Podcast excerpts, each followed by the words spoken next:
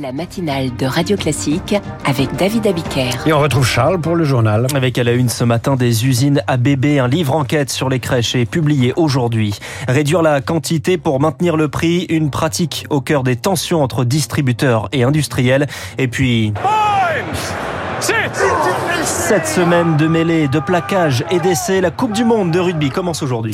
Et après ce journal, l'écho du monde à 7h40, Christian Macarian décrypte les relations équivoques entre Poutine et Erdogan. 8h moins quart, Augustin Lefebvre nous apprend à faire le fameux AK des joueurs néo-zélandais. Dans son journal imprévisible, le passe-rail, qu'est-ce que c'est? Comment cela pourrait-il fonctionner? Les explications de David Barou, ce sera dans 20 minutes. Et à la une du journal, des contrôles renforcés dans les crèches. Et dans vos librairies aujourd'hui, vous tomberez peut-être sur ce livre, Le prix du berceau aux éditions du Seuil. Livre enquête qui compare les crèches à des usines à bébés. Repas rationnés, soins minutés, pas assez d'encadrants. Le gouvernement a promis avant même la sortie du livre un renfort des contrôles pour éviter un scandale de type Orpea. Mais Rémi Pfister, plus que des contrôles, c'est le système en tant que tel qui est pointé du doigt. Chaque département dispose d'un service de PMI, protection maternelle et infantile, composé de puéricultrices, d'assistantes sociales ou encore de médecins. Ces PMI doivent contrôler chaque année les normes sanitaires des crèches ou encore les formations des salariés. Problème, selon Mathieu Péris, auteur du livre Le prix du berceau, les PMI sont à l'agonie. C'est un service public qui est en train de s'effondrer. On l'a ignoré, en fait, ce service. Finalement, ça n'intéressait pas grand monde d'investir là-dedans. Et donc, on va dire le gendarme des crèches, aujourd'hui, il est désarmé. Une PMI sur quatre n'a même pas un temps plein affecté au contrôle des crèches, ne serait-ce que pour aller se rendre une fois tous les six mois euh, dans une crèche. Je ne sais pas si vous imaginez. Pour Elsa Hervy de la Fédération française des entreprises de crèches, il y a donc urgence à réformer les systèmes de contrôle. Elle milite, elle, pour la création d'un service unique au niveau national et non plus départemental. Aujourd'hui, les contrôleurs comme les contrôlés s'épuisent avec des points de contrôle ou des manières de contrôler qui sont différents d'un département à l'autre. Il est temps que l'État pose des grilles de points de contrôle nationales, objectives, exhaustives, opposables, afin que tout le monde contrôle la même chose de manière extrêmement régulière. D'autres pistes sont à l'étude, notamment l'exploitation des données de la CAF, qui elle de son côté peut accéder au compte des crèches. Une fois ces informations croisées, elle pourrait dévoiler la manière dont l'établissement organise le remplissage ou gère son personnel. Dans les rayons, l'inflation devrait ralentir 7,2% en décembre sur un an. Ça baisse mais ça reste toujours élevé. Alors qui est responsable? Les distributeurs accusent les industriels de pratiquer la shrinkflation. C'est la contraction de l'anglais to shrink, rétrécir, et d'inflation. Bref, il y en a moins dans le paquet, mais le prix reste le même. Carrefour va même dénoncer ceux qui pratiquent cette shrinkflation. Céline Cajouli, c'est un nouvel épisode de tension entre les enseignes et les industriels. Couches, chips, yaourts, nourriture pour animaux, aucun rayon n'est épargné. Depuis juin, les nouveaux tarifs arrivent avec des prix parfois doublés. Findus augmente ainsi son paquet de pommes noisettes de 37% tout en réduisant son poids de 10 grammes. Chez Unilever, un bac de glace fond de près de 100 grammes mais augmente de 32% et le sel régénérant passe de 4 à 1 kg pour une hausse de près de 50%. Des hausses passées en dehors des périodes de négociation commerciale et que les grands distributeurs s'expliquent mal. L'un d'eux, fabriquant ce genre de produit pour son compte, estime que les augmentations sont parfois deux fois supérieures à la hausse réelle du coût des matières premières ou de l'énergie. Il faut dire que pour certaines grandes marques, les décisions se prennent à l'étranger, bien loin de nos questions d'inflation. Une attitude qui va sans doute détourner les Français soucieux de leur pouvoir d'achat. D'ailleurs, lorsque les prix flambent trop, certains distributeurs préfèrent déréférencer les articles. Et le ministre de l'économie veut légiférer cet automne sur cette pratique. Bruno Le Maire, qui est occupé également à préparer le budget de l'an prochain, le gouvernement voulait s'attaquer aux niches fiscales brunes. C'est celles qui favorisent les activités polluantes. Finalement, l'avantage fiscal sur le gasoil des poids lourds sera maintenu pour des raisons de compétitivité. C'est au nom de la défense du climat qu'il prône la désobéissance civile. Le procès des organisateurs des manifestations contre les bassines de Sainte-Soline dans les Deux-Sèvres se tient aujourd'hui à Niort.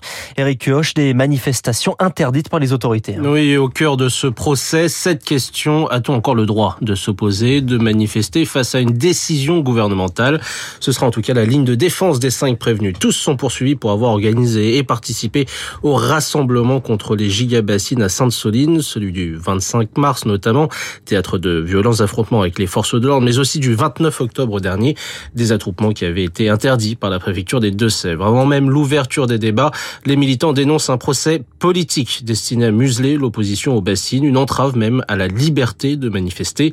C'est au nom de ce principe que des syndicats ont attaqué devant le tribunal administratif de Poitiers des arrêtés pris par la préfecture des Deux-Sèvres pour encadrer les manifestations manifestation de soutien aux prévenus. D'ailleurs, plusieurs milliers de personnes sont attendues aujourd'hui à Niort, même si les attroupements autour du tribunal sont proscrits. Les cinq prévenus risquent six mois de prison et 7500 euros d'amende. Les explications d'Eric Cuoche. Il y a plus de questions que de réponses ce matin après la collision entre une voiture de police et un adolescent à Elancourt cette semaine. Il n'est pas mort comme annoncé par le parquet dans un premier temps, mais en état de mort cérébrale. Les deux policiers sont sortis libres de garde à vue hier. La famille de, de l'adolescent porte plainte la CRS 8 spécialiste en maintien de l'ordre a été déployée sur place.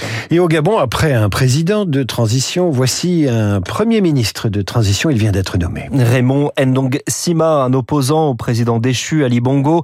Il devrait annoncer la composition de son gouvernement dans les jours à venir. Au Niger, après le putsch, les États-Unis vont repositionner leurs soldats. Il y a 1100 militaires au total dans le pays. La plupart vont s'installer dans une base d'Agadez, c'est dans le nord du Niger.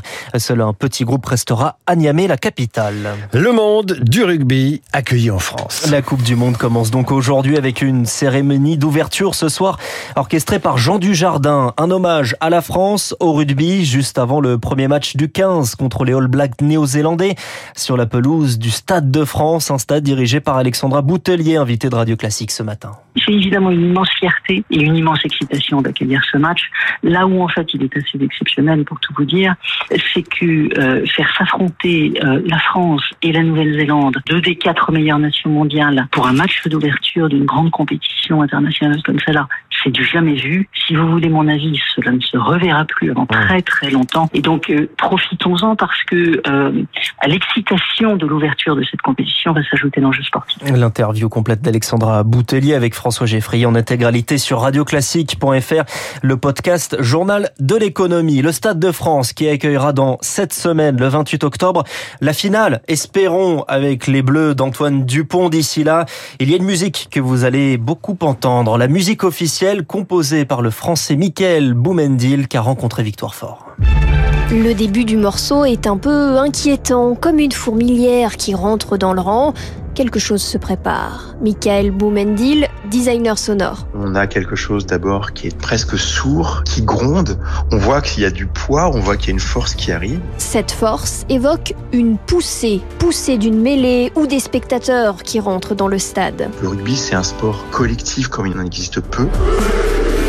Trois mois de travail minutieux pour cet habillage instrumental et électronique. Il y a une partie qui est assez orchestrale et parfois un peu romantique. Sur les cuivres, on s'est mis à trois. Sur les cordes, on s'est mis à quatre et on a commencé à écrire. C'est un travail, c'est un peu de la dentelle de créer. On est là pour aider aussi les gens à vibrer à l'unisson. Ça doit aider à garder finalement un souvenir plus fort encore. Une musique qui devrait rester dans la tête des plus passionnés de l'Ovalie. Et si vous voulez en savoir plus sur le compositeur de cette musique, Michael Boumendil, Philippe Gau, notre confrère, signe sur radioclassique.fr tout un papier sur le sujet, sur cette musique qui annonce la montée en puissance et la tension. Un mot de tennis tout de même pour terminer. On connaît l'affiche de la finale chez les femmes Coco Gauff contre Arina Sabalenka, qualifiée cette nuit. Pour les hommes, ça se joue ce soir. Merci Charles Bonner. Prochain rendez-vous avec l'information à 8h. Dans un instant, l'écho du monde. Christian Macarian est dans la place.